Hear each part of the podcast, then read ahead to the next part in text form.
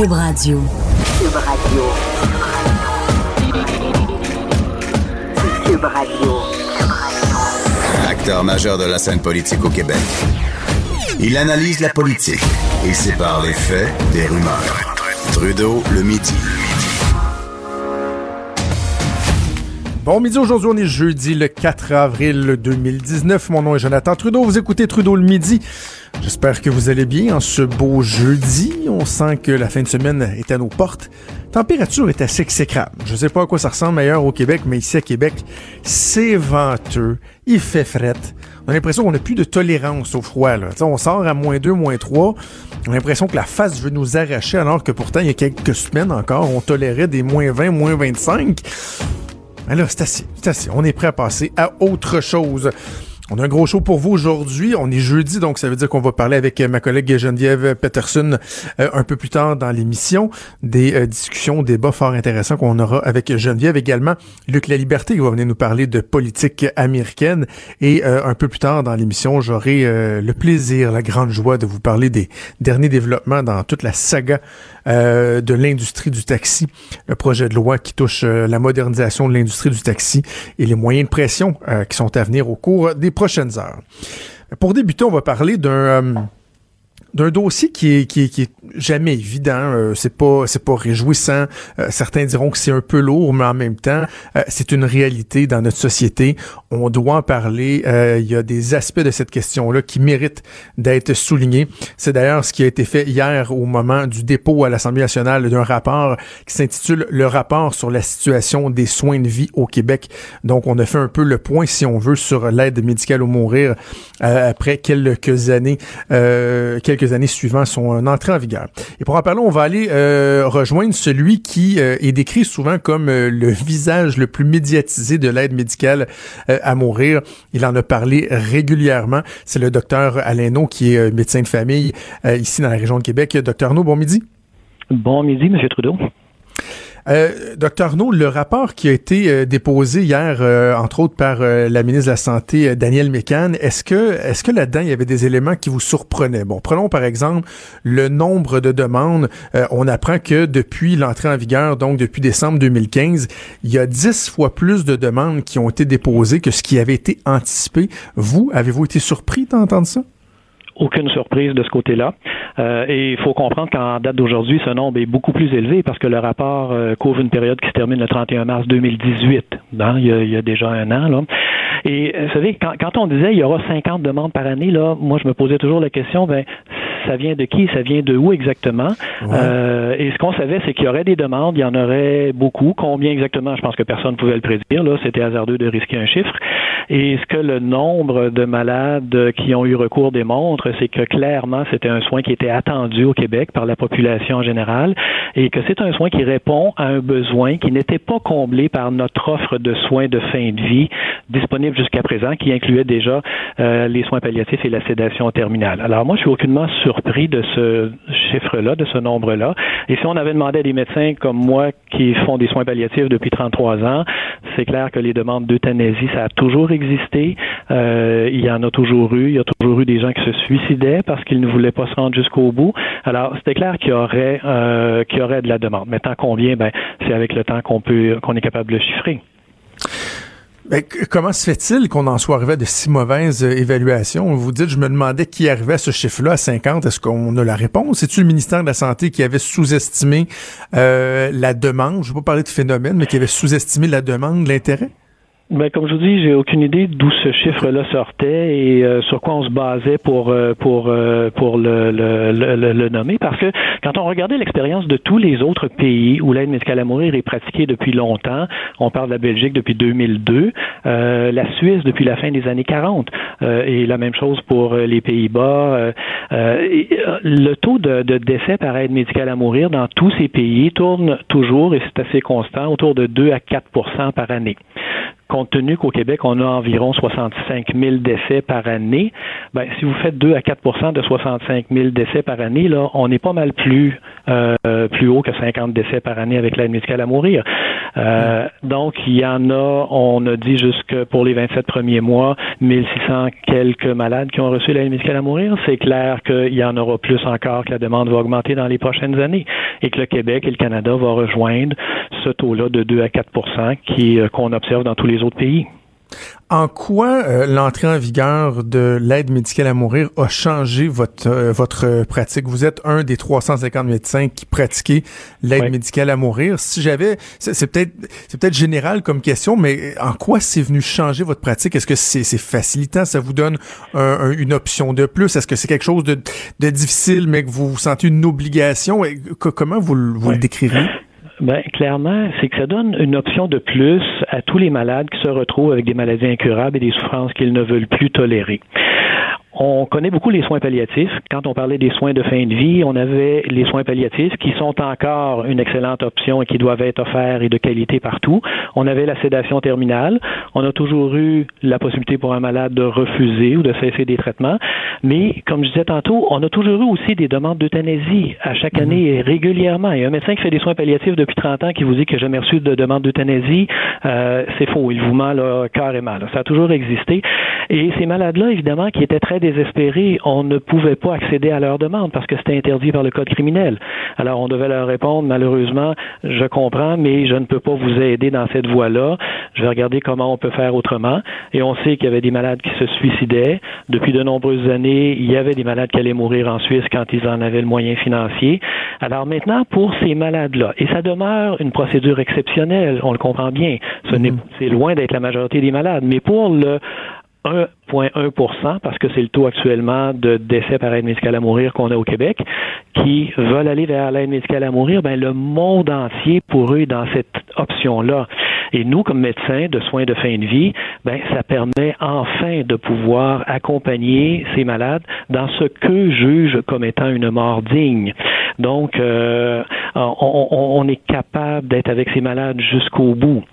Et vous savez, comme médecin de soins palliatifs ou de soins de fin de vie, ben, à partir du moment où le malade s'est fait dire par son oncologue ou son spécialiste, je ne peux plus rien pour vous, ben nous on entre en scène et on dit au malade, ben écoutez, tout reste à faire, puis on va le faire ensemble. Et moi je vais être avec vous, je vais vous accompagner, je vais vous tenir la main jusqu'au bout, et euh, je vais pas lâcher votre main parce que vous décidez de faire une demande d'aide médicale à mourir. Ça fait partie de mon travail à moi comme médecin de soins de fin de vie. J'ai vraiment envie de vous entendre sur euh, la situation des euh, soins palliatifs. Il y a quelques mois de ça, il y avait le chef du service des soins palliatifs du Sud Québec, le docteur Louis Roy, qui se posait la question est-ce que les soins palliatifs sont en fin de vie? Et euh, hier, le président de la commission sur les soins de vie, Michel A. Bureau, disait les patients qui souhaitent recevoir l'aide médicale, il y a des patients donc qui souhaitent recevoir l'aide médicale à mourir parce qu'ils n'ont pas accès aux soins palliatifs. Et je me souviens d'avoir entendu euh, certains médecins qui étaient réfractaires à l'aide médicale à mourir dire pourquoi on vient pas optimiser les services euh, d'accompagnement en fin de vie, les soins palliatifs, avant de, de, de, se tourner vers l'aide médicale à mourir. Est-ce que vous, vous voyez aussi un problème là, dans, dans, dans, dans, dans l'accessibilité, entre autres, aux soins palliatifs? En fait, ce qu'il faut comprendre, c'est que les soins palliatifs doivent continuer de se développer. Euh, il y a des manques dans certaines régions plus que dans d'autres. Euh, l'accès doit être évident pour tout le monde, facile pour tout le monde, et ça doit être de, euh, être de qualité. Ça, on s'entend tous là-dessus. Là, je suis moi-même un médecin de soins palliatifs. Ça, c'est la base. Et ça, c'est incontournable et ce n'est pas négociable. Maintenant, je voudrais juste vous corriger parce que ce que de, M. Bureau a dit hier, c'est le contraire. C'est un mythe de prétendre que des malades reçoivent l'aide médicale à mourir par manque d'accès à des soins palliatifs. La preuve, c'est que 80% des malades qui ont reçu l'aide médicale à mourir étaient déjà en soins palliatifs. Et l'autre 20% a refusé d'aller en soins palliatifs parce que ça fait partie, quand on rencontre un malade, de tout ce qu'on doit faire avec lui comme évaluation. Et s'il n'est pas déjà en soins palliatifs, on doit lui parler, lui offrir la possibilité d'aller vers des soins palliatifs par une équipe multidisciplinaire.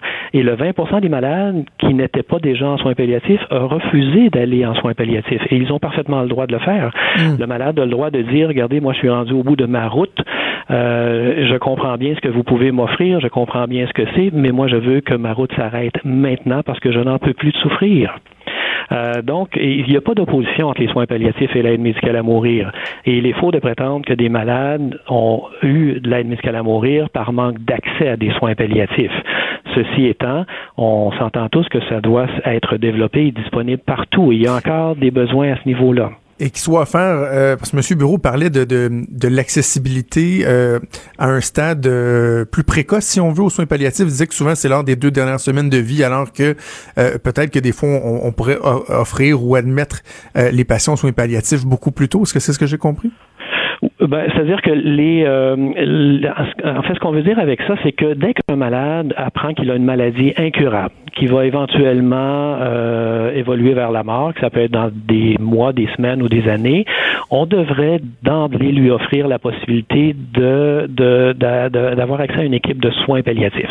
Donc, les soins palliatifs, ce n'est pas réservé uniquement dans les deux dernières semaines de vie. Ça peut débuter de nombreuses années euh, dans l'accompagnement d'un malade, entre autres par le soulagement des symptômes, etc., etc. Maintenant, d'entrer dans une unité de soins palliatifs plusieurs mois avant le décès, ça, c'est une autre paire de manches, parce qu'en général, les unités de soins palliatifs, comme les maisons de soins palliatifs, vont avoir comme critère que vous êtes admissible si votre pronostic de vie est de deux mois ou moins.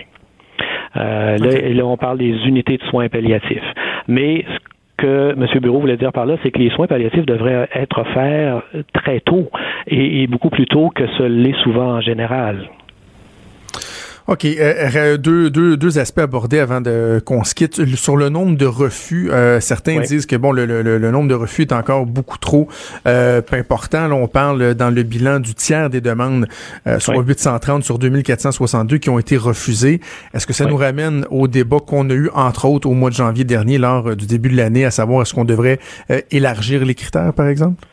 Non, pas du tout. C'est deux choses complètement différentes. Et on a eu, le, vous avez vu le procès du Truchon là à mhm. Montréal, euh, janvier-février. Là, ça concernait pas l'accès à l'aide médicale à mourir, ça concernait pas l'enjeu de l'élargissement des critères, mais ça concernait plutôt là, le respect des conditions pour avoir accès à l'aide médicale à mourir. Donc, ça touchait pas du tout l'élargissement des critères. Et le problème actuellement, les dérapages dans l'aide médicale à mourir, c'est très clair pour tous ceux qui sont sur le terrain qu'ils ne sont pas dans l'administration de l'aide médicale à mourir, qui est faite de façon très très rigoureuse, mhm. mais qui sont dans l'obstruction et dans l'entrave qui est faite de façon délibérée à des demandes légitimes d'aide médicale à mourir. Il faut se dire qu'il y a encore au Québec, malheureusement, des milieux de soins et des docteurs qui sont totalement hostiles à l'aide médicale à mourir et qui vont tout faire pour nuire à un accès. Alors, quand on voit dans le rapport que 34 des, des malades ont fait des demandes et n'y ont pas eu accès, c'est un, chiffre qui est largement euh, sous-estimé parce que ça ne tient pas compte de tous ceux qui n'ont même pas signé de demande parce qu'on leur a donné de fausses informations, parce qu'on a fait des pressions ou des menaces. Ils ont été découragés ou parce qu'on a ignoré verbalement leur demande verbale euh, ou on ne les a pas entendus. Et je vais vous donner un exemple de à quel point il est facile de nuire à une demande là au détriment du malade et du respect du malade. Assez récemment, j'ai accompagné une dame qui a reçu l'aide médicale à mourir, qui euh, euh, s'était adressée à son médecin traitant. Euh, elle avait signé sa demande officielle et le médecin traitant lui a répondu "Écoutez, il vous reste évidemment juste quatre mois à vivre. vous avez des souffrances, je comprends, intolérables, mais je vous avais encore les joues trop roses pour être admissible. Alors, ah. votre demande est refusée." Ben la couleur des joues, ça fait pas partie des critères d'admissibilité ben à l'aide médicale à mourir. Et ce docteur-là n'a rempli aucun papier, n'a fait aucune déclaration, sera pas incommodé par la commission des soins de fin de vie. Euh, euh, ça se fait en toute impunité encore aujourd'hui. Et dans le cas de cette dame, pire encore, c'est que la veille de l'administration de l'aide médicale à mourir, elle a reçu un téléphone d'une intervenante du réseau de la santé qui a tenté de la, qui a tenté de la faire changer d'idée en disant je serai capable de vous accompagner encore, vous avez encore des belles choses à vivre devant vous là. Alors vous voyez, il y a ce comportement-là inacceptable et le gros problème de l'aide médicale à mourir actuellement, c'est que ça se fait en toute impunité, que ce n'est pas examiné. Et ce n'est pas plus examiné dans le dernier rapport de la commission. On se contente de grands titres de chapitres du genre euh, le malade a retiré sa demande, mais on sait pertinemment sur le terrain que des malades qui retirent une demande parce qu'ils sont victimes de fausses informations ou de pression carrément de menaces. Et ça, ce n'est jamais examiné. Alors ça, c'est le, c'est, ce qui est euh, absolument intolérable actuellement dans l'aide médicale à mourir. Ce n'est pas dans ce qui est fait, c'est dans ce qui n'est pas fait de façon Qu'est-ce qu'on devrait faire? Qu'est-ce qu'on devrait faire à ce moment-là, docteur Arnaud? Ben, je pense qu'on devrait commencer par documenter tous ces refus et ces noms d'administration. Vous savez, de dire, bon, le malade est décédé avant d'avoir reçu l'aide médicale à mourir, c'est une chose, mais après ça, euh, allons examiner pourquoi et allons dans les détails. Et on sait pertinemment a des malades qui sont décédés de nombreuses semaines après avoir fait une demande sans qu'elle n'ait jamais été évaluée, sans que personne soit venu les rencontrer. Alors, vous savez, il est facile quand on soit une demande de malade de la mettre sur une tablette puis d'attendre qu'il décède. Puis après ça, dans les statistiques, de dire, ah ben malheureusement, il est décédé euh, avant d'avoir été rencontré. Mais s'il est décédé la journée même de sa demande, on peut le comprendre. Mais s'il est décédé six à huit semaines plus tard, ça, c'est tout à fait intolérable. Donc, on devrait d'abord documenter ça comme il faut, justifier les refus, les non-administrations. Euh, et ensuite, on devrait regarder, il y a des milieux où c'est problématique. Là. Quand vous regardez les taux de refus et de non-administration par région et par établissement, euh, ça va de 50, 52% à certains endroits. Puis à d'autres endroits, ça va être 12, 15% Il y a des raisons qui expliquent ça. Alors, il faudrait qu'on se penche là-dessus, et puis il faudrait qu'on ramène à l'ordre tous ceux qui euh, qui se s'évertuent à nuire à des demandes légitimes, euh, quitte à sanctionner les établissements et les individus fautifs à cet égard, dans le plus pur respect des malades et le respect que ces malades méritent.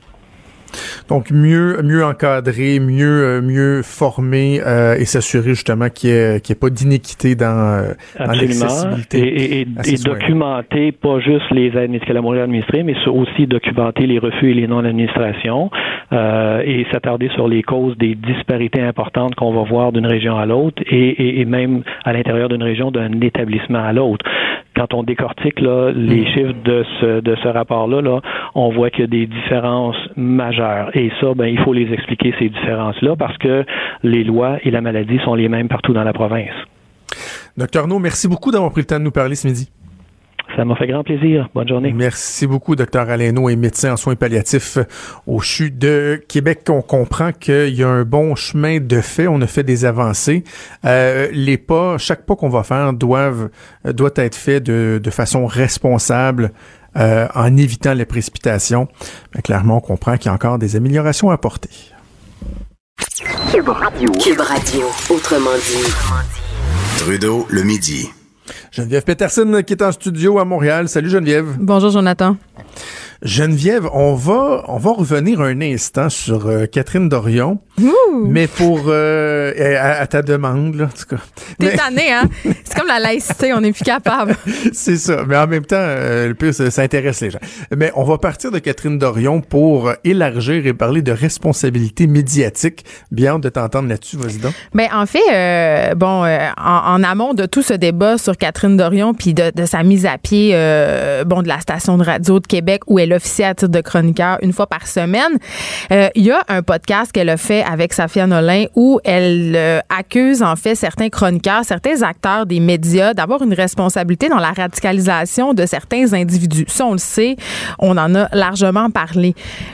C'est sûr que Catherine est allée loin dans ses propos en disant euh, des gens comme Éric Duhem font qu'il y a certaines personnes qui se radicalisent puis commettent des meurtres. Là, je trouve qu'elle a un peu erré. C'est comme de dire que quelqu'un qui regarde un, jeu vidéo, qui joue un jeu vidéo où il y a des meurtres, va faire des meurtres. C'est un peu, euh, mm. c'est un peu tiré par les cheveux. Par contre, au niveau de la responsabilité médiatique, j'ai envie de dire que je suis un peu d'accord avec elle dans le sens où c'est vrai que comme ben c'est vrai que comme média et là je parle pas de la radicalisation on, sort ça de l'esprit là comme média, comme puis tu sais, Jonathan, euh, tu as une tribune à LCN, tu chroniques dans le journal de Montréal. C'est un pouvoir énorme qu'on a. Mhm. Le pouvoir euh, de choisir nos sujets, de mettre la lumière sur ce qu'on a envie. Tu sais, de, de, on choisit de, de, parler de certaines choses, on choisit d'en ignorer d'autres, et on choisit aussi l'angle avec lequel on choisit de parler d'un sujet.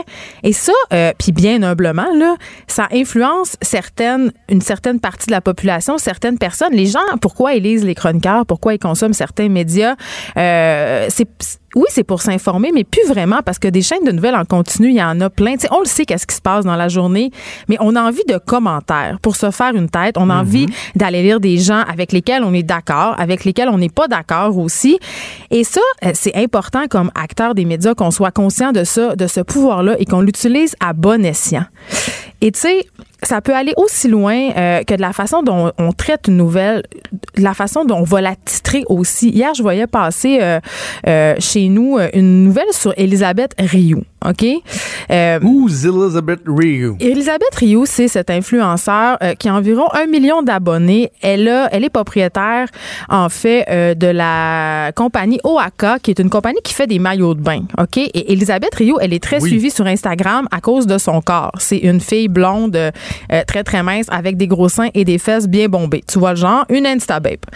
Et euh, Elisabeth Rioux, plus ça va, plus elle est mince. Elle est de plus en plus mince. Elle est à veille de fondre, OK? Et elle, ah est, elle est souvent euh, victime de... Elle, parle souvent qu'elle est victime de teen shaming. Le teen shaming, c'est quand on, on, parle... Euh, on, dit aux filles qui sont minces qu'elles mm-hmm. doivent être anorexiques et tout ça. Mais Elisabeth Rioux, elle a fait un post Instagram où elle explique en fait que euh, quand elle est malheureuse, elle est mince, très mince, puis quand elle est heureuse, elle prend un petit peu de poids. Et là, elle a mis des photos d'elle avant et après. Et pour vrai, si j'étais une personne qui avait des troubles alimentaires, et j'en ai des troubles alimentaires, j'en ai déjà parlé euh, que je souffre de dysmorphie, mais j'ai pas des troubles alimentaires comme mm. l'anorexie et tout ça. J'ai trouvé, j'ai trouvé euh, le titre de l'article qui était euh, Elisabeth Rioux lance un message d'espoir ou fait quelque chose de body positif parce qu'en en fait, le, but de l'article, c'était de dire qu'elle ne ferait pas de régime pour aller à Coachella. Coachella, Jonathan, c'est un festival où beaucoup d'Instagrammeurs se rendent. Mais tu sais, le traitement de la nouvelle, à mon sens, était un peu irresponsable, un peu problématique, dans le sens où ça peut être vraiment confrontant pour certaines personnes. Mais tu comprends ce que je veux dire par responsabilité médiatique? Puis on écoute tout, puis on aère tout. Tu sais, puis là, je vais faire un lien hmm. avec euh, la chronique que j'ai faite sur la fertilité la semaine passée. Ouais. Tu sais, qui a fait beaucoup, beaucoup jaser, puis qui j'ai eu bon, bon nombre de, de courriels à, ce sujet-là. J'ai choisi mon angle, j'ai choisi la façon dont j'allais en parler. Est-ce que ça, oui, est-ce que ça a eu euh, des répercussions négatives sur les gens qui cherchent à faire financer euh, les traitements de fertilité à 100% par le gouvernement? Je le sais pas. Mais ça avait l'air d'être l'opinion de certaines personnes que c'est un texte toxique pour cette affaire-là. Mais tu comprends, quand je parle de responsabilité médiatique, ça peut aller aussi loin que la radicalisation, évidemment, mais ça peut être aussi dans des petites choses. Fait que je trouve que en tant que média, on devrait réfléchir à ça parfois on doit réfléchir. En, même temps, il faut quand même être prudent de pas euh, s'abstenir, de, de, se censurer pour euh, la marge, pour le 0.5 qui vont mal saisir des fois ce qu'on va dire, qui vont. Tu sais, je, vais donner un exemple moi qui me vient en tête là pendant il y a quelques semaines, euh, j'ai été en quelque sorte à l'origine d'un débat assez intéressant sur la comparaison des salaires entre les préposés aux bénéficiaires puis les préposés à la SAQ. C'est moi qui ai amené ça à LCN, ça a été repris, on a fait des tableaux, on a interrogé les gens dans la rue et là ça a comme créé un petit mouvement. Moi le point que je faisais avec insistance dans toutes mes tribunes, c'était que j'ai rien contre les gens de la SAQ, Exactement. mais je considère que les préposés aux bénéficiaires devraient gagner plus mais s'il y a quelqu'un qui sert de ça pour aller dans une SAQ puis d'envoyer chier un préposé de la SAQ puis dire que c'est rien qu'un espèce de scanner de bouteille pas bon, nanana, puis donner de la merde, tu sais, je peux avoir euh, amené la discussion publique autour de ça, mais que quelqu'un, après ça, euh, euh, dérape, l'échappe, euh, ah, mais ça, on n'est pas responsable. Et tout ça, ça, tu peux pas être responsable de ça, puis tu peux pas non plus te, te censurer par crainte que ça arrive, tu sais. Non, mais quand il y a de l'acharnement sur certains sujets ou sur certaines personnes ou sur certains groupes, on peut quand même se questionner. Après ça, c'est la, la, volonté de tous et chacun, de chacun des chroniqueurs qui fait son métier de décider sur quel. On a tous des, des, des chevaux de bataille. Là. Oh Moi, la première, puis je pense que c'est important. Mais est-ce que je me censure des fois parce que j'ai peur que mes textes soient mal compris ou mal interprétés? La réponse, c'est oui. La réponse, c'est oui. je ne sais pas si c'est une bonne chose.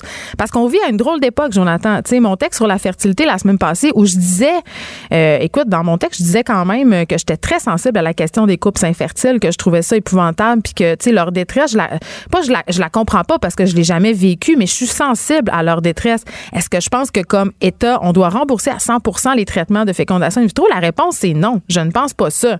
Je sais que ça peut heurter certaines personnes, mais le, le, la déferlante de mails haineux que j'ai reçus. Jonathan, j'ai reçu des photos de moi avec un X sur ma face. Je me suis fait dire qu'on devrait prendre mes enfants puis les donner à des familles qui n'avaient pas d'enfants. Tu sais, on vit à une drôle d'époque, là.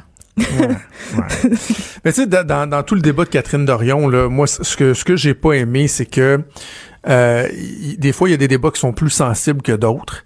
Et celui, entre autres, sur la radio de Québec, étant un ancien de la radio de Québec, ayant vécu, euh, tu sais, euh, dans la tempête, la, la, la, la, tuerie de la Grande Mosquée de Québec et des gens comme Michel Junot Katsuya qui l'avait échappé ben raide en disant que les animateurs de radio avaient du sang sur les mains, euh, qu'elle soit pas capable de reconnaître qu'elle a été trop loin parce que le, Moi, le plus loin qu'elle a été, c'était dire directement, non, mais pas directement, non, mais pas directement. Donc, elle prétend qu'il y a des gens qui indirectement vont avoir amené quelqu'un comme euh, le tueur de la mosquée de Québec à commettre des tueries de masse, des, des, gestes que moi je, considère comme étant terroristes. Je trouve que c'est lourd en tabac. Ben, c'est comme ça que ça a sorti, mais je pense que ce qu'elle voulait dire, puis là je suis pas dans sa tête, et je le pense aussi, c'est qu'il y a certains acteurs sociaux qui contribuent au climat de haine en jetant de l'huile sur le feu. C'est ça que je pense. Ça, je le pense vraiment. Je pense a des gens qui euh, attisent le racisme dans l'espace médiatique sans peut-être trop être conscients. Puis c'est sûr que t'es pas responsable du gars dans le fond de son sol qui se radicalise. Tu comprends? Sauf que dans le climat social dans lequel on est, euh, peser sur le piton du racisme, quand on sait que la question identitaire au Québec en ce moment, c'est, écoute, c'est, tu l'as dit, là, c'est un sujet hyper sensible. Je pense que comme média, on a une responsabilité d'angle, d'essayer de présenter peut-être différents points de vue. Tu comprends?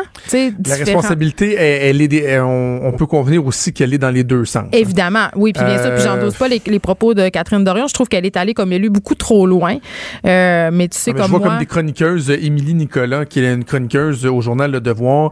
Elle, euh, premièrement, elle, la semaine dernière, sur les médias sociaux, faisait un appel à la désobéissance civile. Mais ce qui, pas pour mieux. une chroniqueuse, je trouve, était pas mieux. Et là, aujourd'hui, dans sa chronique, elle fait toutes sortes de parallèles avec les décès qui ont lieu en Chine, euh, liés au communisme, liés au... Euh, euh, à, l'empêchement, si on veut, de, de, de qu'on qu'on fait subir aux gens de pouvoir s'exprimer. Elle, parle, écoute, elle parle de, des situations dans plein de pays, au Myanmar, les Yéménites, tu sais, des gens qui sont euh, brimés euh, de génocide de façon étatique, là. pour finalement ramener ça au projet de loi 21 qui a été déposé par François Legault. dans, les, dans toutes les directions, il faut éviter les dérapages. Ben, je l'ai pas, lu, euh, je l'ai pas lu sa chronique, Jonathan, mais évidemment, la responsabilité, tu as raison, elle est dans tous les camps. Puis je répète, euh, je pense pas. Tu sais, on, toi et moi, on sait que quand tu parles en direct, surtout dans un podcast pendant une heure, tu peux te. Peut-être qu'elle a oublié qu'elle était une élue puis que ses propos allaient être repris. Mm, mm, C'était évident là, que ça allait mal virer. on va se laisser sur quelque chose de plus, euh, de plus léger. Tiens, parle-moi de male breastfeeding. Tu m'as envoyé euh, un truc hier euh, que je trouve assez particulier. Vas-y, décris-nous ça. Ben, je pense qu'il n'y a pas juste toi qui trouve ça particulier. Euh, c'est un truc qui a été publié sur le sac de chips, en fait, euh, dans la section incroyable. Et ce l'est un peu incroyable, puis pas tant que ça en même temps. C'est la firme japonaise Dentsu, puis excuse mon accent japonais, Jonathan, qui a récemment euh, dévoilé. En fait, c'est lors de l'événement South by Southwest, qui est cette espèce de gros mhm. festival techno qui a lieu chaque année à Austin, au Texas. cette firme-là a révélé à la face du monde ce qu'elle appelle Father's Nursing Assist ou, si tu préfères, une espèce de dispositif d'allaitement pour les pères. Donc, euh, je te décris ça vite, vite. Là, c'est une espèce de, sac à dos, mais qui se porte à l'avant. Puis là, tu as deux répliques de sein, mais c'est blanc. Là, c'est pas des, une réplique exacte de sein, au bout duquel il y a un nipple en silicone, un mamelon en silicone. Et ça, tu peux remplir ça de lait maternel ou de lait euh, de formule, j'imagine. Et cette affaire-là, ça vibre, euh, ça fait de la chaleur, ça reproduit vraiment l'allaitement en tout cas, ça tente de reproduire, parce que moi, je pense pas qu'il y a rien qui peut reproduire l'allaitement maternel, mais, ça tente de reproduire euh, ça. Puis en plus, euh, ça, a des capteurs, parce que c'est japonais, là, Jonathan. Donc, il y a des capteurs pour euh, faire de la documentation. Donc, c'est lié à une app dans ton téléphone et là, tu vas pouvoir savoir le nombre de tétés, le, rythme de sommeil de ton enfant. Donc, tout ça est très ah. techno.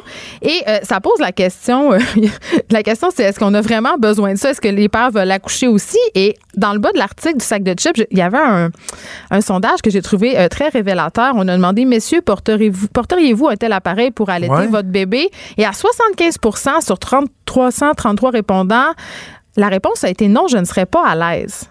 Ben là, c'est bizarre. Attends, attends. Et là, on a demandé aux filles, mesdames, verriez-vous votre conjoint porter un tel appareil? Et sur 385 répondantes, 72% ont dit non, ce serait totalement ridicule. Et ça, je trouve ça, je trouve ça triste, je trouve ça décourageant. Pourquoi? Ben, qu'est-ce qu'il y a de malaisant? Tu veux que les gars aillent se strapper des, des, des, des boubes en, plastique pour euh, faire comme si elle était?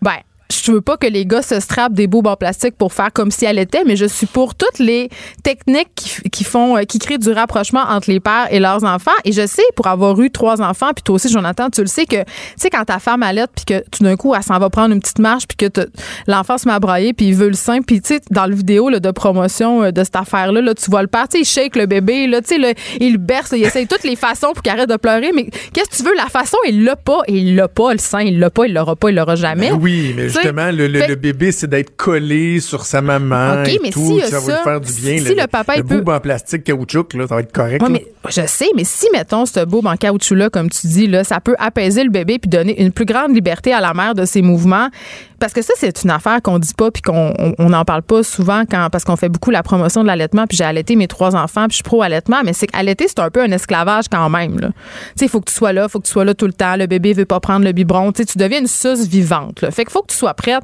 à t'engager dans cette voie-là. Puis je trouve que ce dispositif-là, ça peut être dans certains cas, justement, une façon pour la mère d'avoir plus d'indépendance, puis une façon pour le père aussi de, de, de partager ce lien-là privilégié avec son enfant. Mais tu sais, c'est une bébelle, Jonathan, on s'entend, là, mais est-ce que c'est malaisant? Puis est-ce que c'est ridicule? Je pense. Ah, pourquoi ça te met mal à l'aise, toi? Pourquoi? je me mettrais jamais. Écoute, hey, mettre un, hey, quoi, un là, faux rack, toi, menacé dans. Bon, ah, non, ah. Je, me, je me vois juste pas faire ça parce que c'est pas moi qui Tu te sentirais menacé dans ta masculinité, Jonathan? Je pense que dans chaque situation, on peut s'adapter. Prenons un couple qui décide de pas allaiter pour toutes sortes de raisons. On en a parlé, toi et moi. L'acharnement, euh, ça vaut pas grand-chose. Mettons, ça fonctionne pas, décide d'y aller avec le, le biberon ben à ce moment-là, ils peuvent mieux ou plus équitablement peut-être se partager la tâche. Alors Dans le cas d'une mère malade. Tu sais, une mère lorsque, qui est. Lorsque la mère allait, mettons moi, ma mère, euh, ma, blonde a allaité nos, nos deux enfants, j'étais extrêmement actif et productif pour tout ce qui entourait. Ne serait-ce que la gestion des surplus de lait, des congelés, d'écrire, de nettoyer les tirs, de faire ci, de faire ça, de changer la couche pendant ce temps-là, de préparer les repas. Et les, les, moments où moi, je pouvais avoir mon moment à moi avec mon enfant, ben, c'était ben, quand ma blonde se, se, se reposait, d'aller prendre une petite marche toute seule, de me promener toute seule la nuit, me chanter des chansons, etc. Tu sais, je, je trouve qu'on devrait être capable de s'adapter selon nos solutions et non pas se dire vite, ah ouais, dans le champ, on s'en va au Toys R Us acheter des fake boobs en plastique pour que je ah, puisse vivre l'allaitement moi aussi. Là. Mais là, je suis d'accord avec toi que ça devrait pas être systématique, mais euh, dans le cas d'une mère malade qui serait hospitalisée, par exemple, ça pourrait être une avenue. sais, je trouve que. Ben oui, mais là, c'est ça, on est rendu dans le précis. C'est ça, exactement. Mais encore une fois, c'est un gadget qui a été présenté à South by Southwest et ça reste un gadget. Tu sais, qui a besoin de ça? Les statistiques ben, c'est ça, tu à un moment donné. La pression. Le un moment donné, on en a trop de, de, de chiffres. Je vais te donner euh, un, je vais te faire un parallèle en terminant. J'avais une montre Fitbit avant je suis ah, rendu avec une Apple Watch, mais ma Fitbit a, calculé mon, euh, le nombre d'heures que je dormais ah, de façon très précise. Et la première chose que je faisais en me réveillant le matin, c'était de checker combien de temps j'avais dormi. Et là, ça me donnait un signal si dans le fond, ah, si bon, ah, j'ai juste dormi 6 heures, ah, ça y est, je vais être fatigué. T'avais une pression. J'avais trop, c'est ça. Et là, depuis que j'ai mon Apple Watch que je fais recharger pendant la nuit, ça, ça a comme été une désintox. Mais la bébelle, je m'en, je, m'en suis sorti. Je, ben, je trouve que au niveau de la, de la puriculture, là, cette la puériculture, c'est tout ce qui entoure euh, les produits dérivés de la parentalité, là. Tu sais, tous les gadgets qu'on invente pour faciliter la vie des parents, là. Mais écoute, c'est, un, marché incroyablement lucratif, là. Ben Je veux dire, ce ben sont des gonzillions de dollars et il faut avoir été dans un magasin euh, de, de gear pour bébé une fois dans sa vie pour constater à quel point ça fonctionne sur la culpabilité des parents, cette affaire-là. Tu sais, tu mhm. veux le meilleur siège d'auto, celui en titane testé ben par la NASA. Tu le veux, là, parce que si tu l'achètes pas, Jonathan. T'es clairement une mauvaise personne qui veut que son enfant se pète la tête dans un accident d'auto. C'est clair. Et voilà. Donc, c'est un peu, ça participe à ça, ce type de gadget-là, d'une espèce d'obsession du contrôle, de, de donner ce qu'il y a le mieux, de le documenter. Voilà. Hey, Geneviève, c'est tout le temps qu'on avait. Je te remercie. On se reparle la semaine prochaine. On t'écoute demain matin, 9h avec Vanessa. À gauche, à droite, au milieu. Tout le monde est le bienvenu. Jusqu'à 13, vous écoutez Trudeau le midi. Cube Radio. It's all about taking selfies together. Uh, you know, social norms have begun to change, they've shifted, and the boundaries of protecting personal space have been reset. And I get it. I get it. I hear what they're saying. I understand it. And I'll be much more mindful. That's my responsibility. My responsibility, and I'll meet it. C'était Joe Biden, le good old Joe qu'on vient d'entendre, Luc La Liberté qui est avec moi. Salut Luc. Hey, bonjour Jonathan. Euh, donc ce qu'on vient d'entendre, c'est une vidéo que Joe Biden a mis en ligne via Twitter. Euh, c'est hier? Oui. C'est hier. Euh, parce que là, euh, il commence à sentir la soupe chaude. Il y a beaucoup de gens qui parlent des, des mains longues, euh, des, euh, des gestes de proximité de Joe Biden et de la façon dont ils sont interprétés. Voilà deux choses. Soit, un, ça ne se fait plus, M. Biden, vous devriez pas faire ça, puis on n'entre pas dans la bulle des gens sans autorisation. Ou deux, ben vous êtes complètement dépassé, M. Biden, et c'est ce qui peut faire. Dans les deux cas, ça fait très mal à, M. Biden, puis ça retarde fort probablement plus que ça peut annuler, à mon avis, mais ça retarde fort probablement l'annonce de, de, de son entrée, de son saut dans, dans la campagne électorale. Mais donc, on a, on a eu cette vidéo de Biden qui est sortie, grosso modo, presque en même temps qu'une première attaque d'un, PAC ou d'un Political Action Committee républicain dans lequel on, on, on- finalement, ce qu'on peut entendre, c'est la voix de la première femme qui a dénoncé les gestes, Lucie Flores, qui a dénoncé les gestes de Joe Biden. Et à la toute fin de la vidéo, qui a un ton très, très sombre, lugubre, on a l'impression que M. Biden est le dernier des criminels. Euh, puis ça se termine avec, ben, nos enfants regardent sur des images d'enfants qui peuvent voir Joe Biden poser ces gestes-là. Et il y a carrément un malaise à la fin parce qu'on se dit, on fait de la politique dure à l'occasion sale depuis des années. On a commencé ça en histoire américaine, en politique américaine dans les années 90. Mais là, on se dit, il y a un malaise parce que ces mêmes républicains ferment les yeux sur les accusations d'harcèlement sexuel euh, de, de Donald Trump pour attaquer de façon très, très frontale euh, Ouais. un problème de comportement en Ben, société. c'est ça, parce que définissons un peu là, Ben le- voilà. les comportements qui sont reprochés à Joe Biden, euh, et, et- je te donnerai mon avis hein, sur, sur la chose par la suite, là, mais juste séparons les, les faits. Là. On parle pas ici de, d'harcèlement sexuel, d'agression sexuelle ou de Ce gestes des- carrément déplacés. Ce qu'on ce qu'on dit, c'est que ce sont des, des, des approches ou des gestes non sollicités ou non désirés. Et ça, je pense qu'on peut en, en convenir en 2019. On est peut-être plus froid, puis probablement avec raison. Il fallait rétablir l'ordre des choses. Puis dans certains milieux, c'était criant, là, les attitudes beaucoup trop familières qu'on avait euh, à l'endroit des femmes. M. Biden, il se défend dans la vidéo qu'on vient d'entendre. Lui, il dit, écoutez, je suis comme ça, je suis comme... Et c'est vrai, quand on, si on fait l'ensemble de sa carrière, là, M. Biden, il est comme ça avec les hommes, il est comme ça avec les femmes, il est comme ça avec les enfants. Et les femmes qui le dénoncent ou qui sortent publiquement autour de cette histoire-là disent, non, il n'y a pas de caractère ou de connotation sexuelle. C'est simplement qu'on est terriblement mal à l'aise et que ça ne se fait pas. Et moi, une des choses qui m'intrigue, c'est que justement, ça vient de démocrates.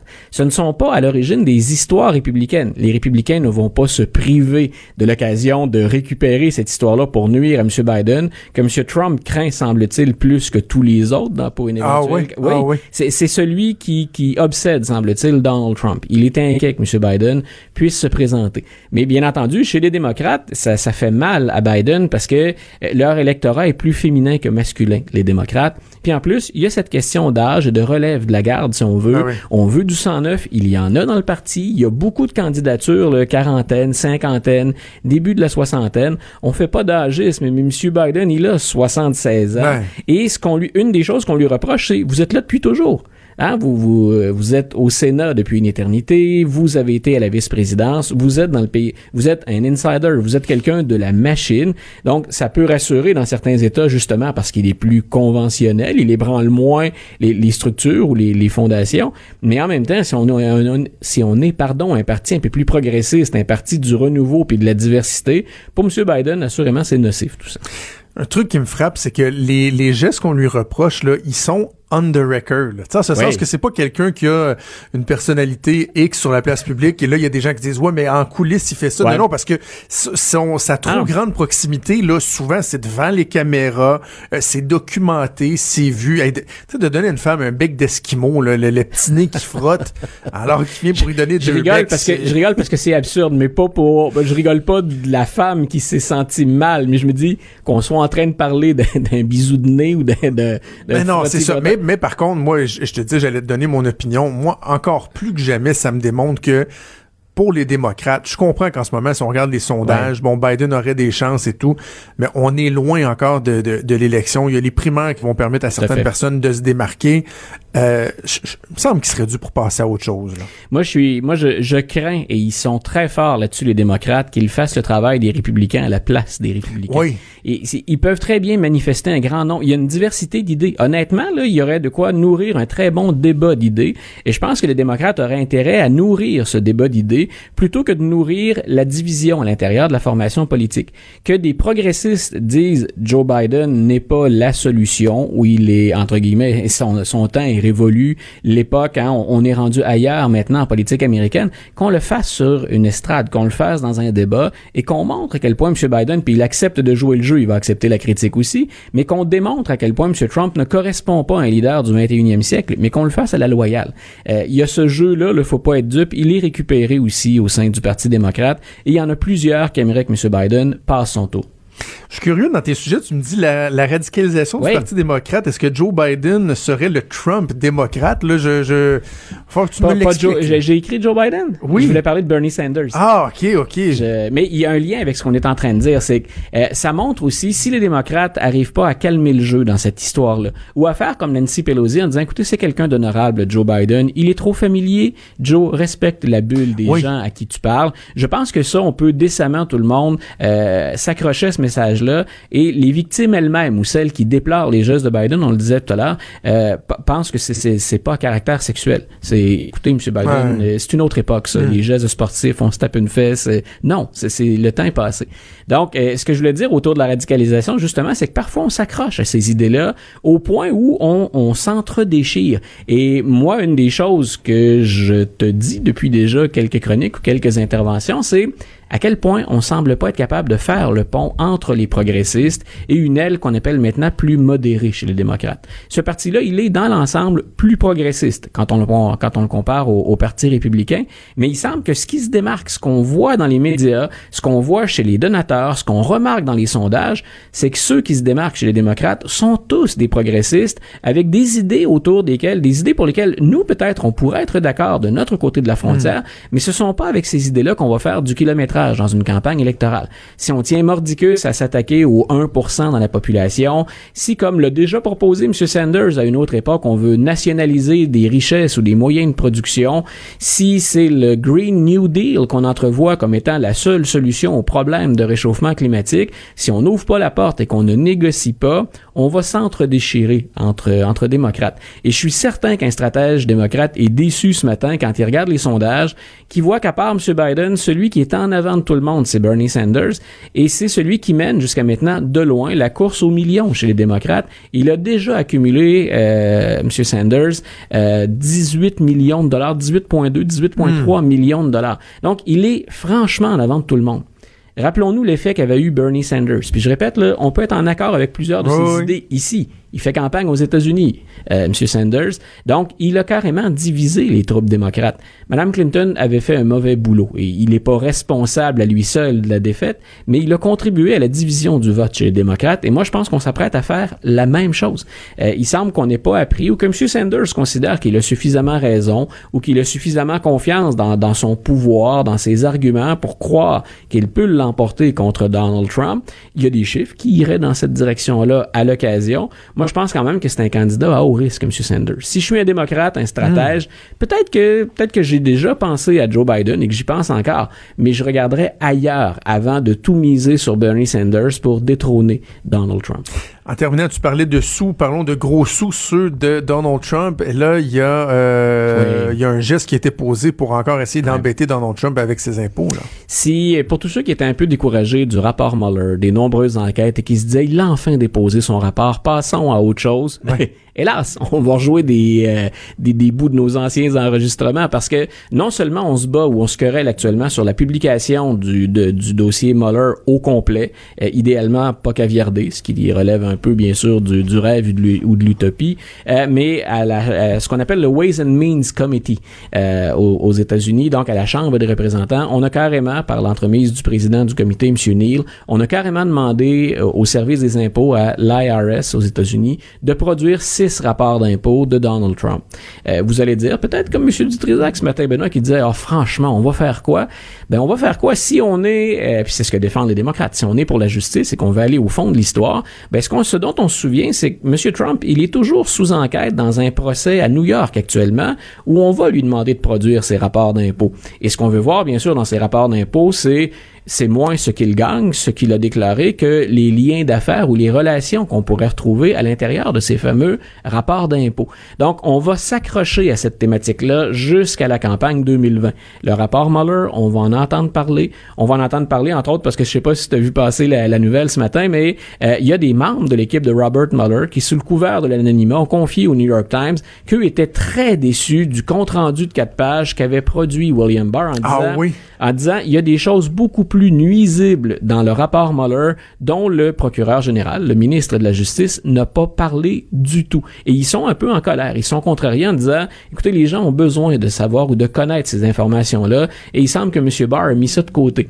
M. Barr dit, moi, je vais le plus vite que je peux pour révéler ou dévoiler une plus grande partie du rapport. Laissez-moi le temps. Ce que disent les démocrates, c'est laissez-moi le temps de caviarder. Donc, on va, on a ce, on a cette procédure à New York actuellement. Peut-être qu'elle va arriver à terme uniquement après la fin de la présidence Trump. On le sait pas, mais c'est quand même quelque chose qui est tout à fait réel.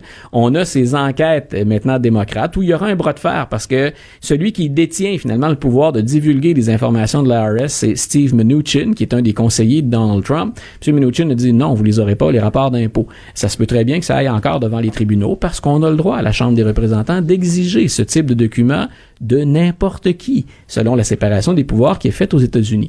Donc tout ce millimélo euh, de, de, d'embrouillamini euh, judiciaire, mm-hmm. on va traîner ça jusqu'en 2020.